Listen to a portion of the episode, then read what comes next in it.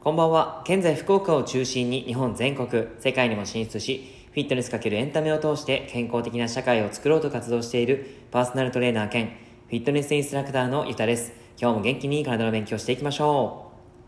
う。さて、まずはじめにですね、えっ、ー、と、質問をいただきましたので、そちらの方からご紹介していこうと思います。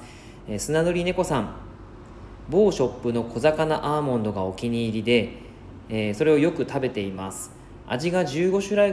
,15 種類くらいあって選ぶのも楽しいです。こういうのでもイワシの栄養は吸収できますか？ということだったんですけども。はいあの質問の方ありがとうございます。もちろんあの吸収できますしとてもいいかなというふうに思います。えっと、ただですねその食品その製品によって砂糖が入っていたりとかあとは水飴とかですかね。なんかそういったけあの添加物が非常にたくさん入っている場合があります。そういう食品はあんまり良くないですね。おすすめしないです。胃とか腸とかに負担がかかってしまいますのであと肝臓にもですね負担かかりますしあと砂糖やっぱり入っていると、えっと、基本的にやっぱり他の甘いものも呼んでしまったりするんですね。はい、なのでできる限り無添加でそういった砂糖とかがあんまり普通に使われてない方がいいと思います実際に僕もですね、えー、無添加の煮干しを結構食べたりしているので、それはすごくいいかなという感じで食べてます。はい。ぜひぜひ食べてみてください。それでは本日の内容ですが、えー、食育、タコとイカの技、疲労回復効果のあるタウリンの活かし方という内容をお話ししていきます。昨日、あ、昨日じゃないですね、前回結構ちょっと空いちゃったんですけども、えー、青魚の栄養価をしっかりと取る方法についてお話をしてみました。EPA とか DHA、すごくいい油だって言われてますけども、それをしっかりと取る方法をお話ししていますから、ぜひぜひ聞いてみてください。で今日はタコとイカの技ということで、よく栄養ドリンクでもタウリン何ミリグラム配合とかですね、フレーズあったりしますよね。今回はそのタウリンについて解説をしていきます。タウリンっていうのは働きとして体の単純酸と結びつくことでコレステロールを消費してコレステロールを減らす作用がありますあの脂質体ですね例えば油物を食べた時とかってやっぱり単純というのが分泌しないとその油が分解されないっていうのがあったりするんですねなので単純っていうのはすごい重要なんですけどもそれとですね、えーと、結びつくことによってコレステロールを消費してコレステロールの高い人が非常にこういい状態に数値が下がっていくっていうことになります。そして心臓や肝臓の機能を高めるということと視力の回復インスリン分泌促進高血圧の予防とかにもつながってきます。なんかあのそういったことに該当する方は非常にいいですよね。これが不足してしまうと網膜機能に影響します。目ですね。そして過剰に摂取したら良くないよっていうことはあんまりないかなというふうに、えー、調べるとありますね。あんまりないみたいです。で量に関しては1日に500から 2000mg 取るといいです。食材のおすすめとして、えー、牡蠣とか 1130mg 入っています。なのでもう牡蠣1つ 100g ぐらい食べるともうそれだけでも十分その1日のタウリンは補給できます。あとはホタテあさりこれはだいたい600から 700mg 入ってます。そして、えー、今日お話しするタコとイカ。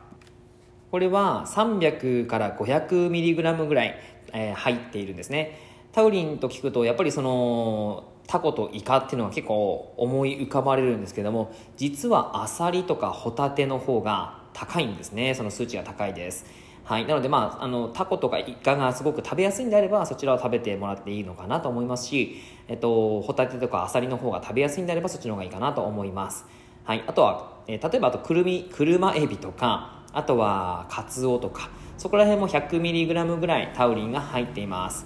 魚介類が多いんですね。タンパク質が分解される過程でできるアミノ酸にタウリンっていうのは似ています。それがですねやっぱり体の中で非常にいい効果があるということなんです。でこのですね吸収率を高めるとさらにいいんですけどもえっと、タコを食べる場合はやっぱり刺身が一番です。で煮物の場合はあの煮汁までしっかりと飲んでいただくといいです。タコは疲労回復効果がある上にビタミン B 群ナイアシンを豊富に含みます。ナイアシンにはアルコールの代謝を促して二日酔いの原因物質であるアセトアルデヒドを分解する働きもあるのであの二日酔いになりそうだなっていう時はタコをちゃんと食べてあげるといいです。はい、そしておまけにですね美肌効果も高いと、えー、ビタミン E ビタミン A そういったのもたっぷり入ってます。そんなタコの栄養素を余すことなくいただくのが刺身なんですね。これにレモンやカボスを絞って食べるとビタミン C も取れて栄養価がアップします。荷物、えー、煮物も様々な食材とともに食べられるのでいいんですけどもタウリンっていうのは水溶性なんですね。なので水に溶けてしまいやすいです。煮物にする場合は煮汁も一緒に飲んであげると全部吸収できます。はい。なので刺身か煮物もし煮物だったら全部汁まで飲むということをしてみてください。で次にですね、えっと、カレー味のイカ。これが非常にあの疲れた体に効きます。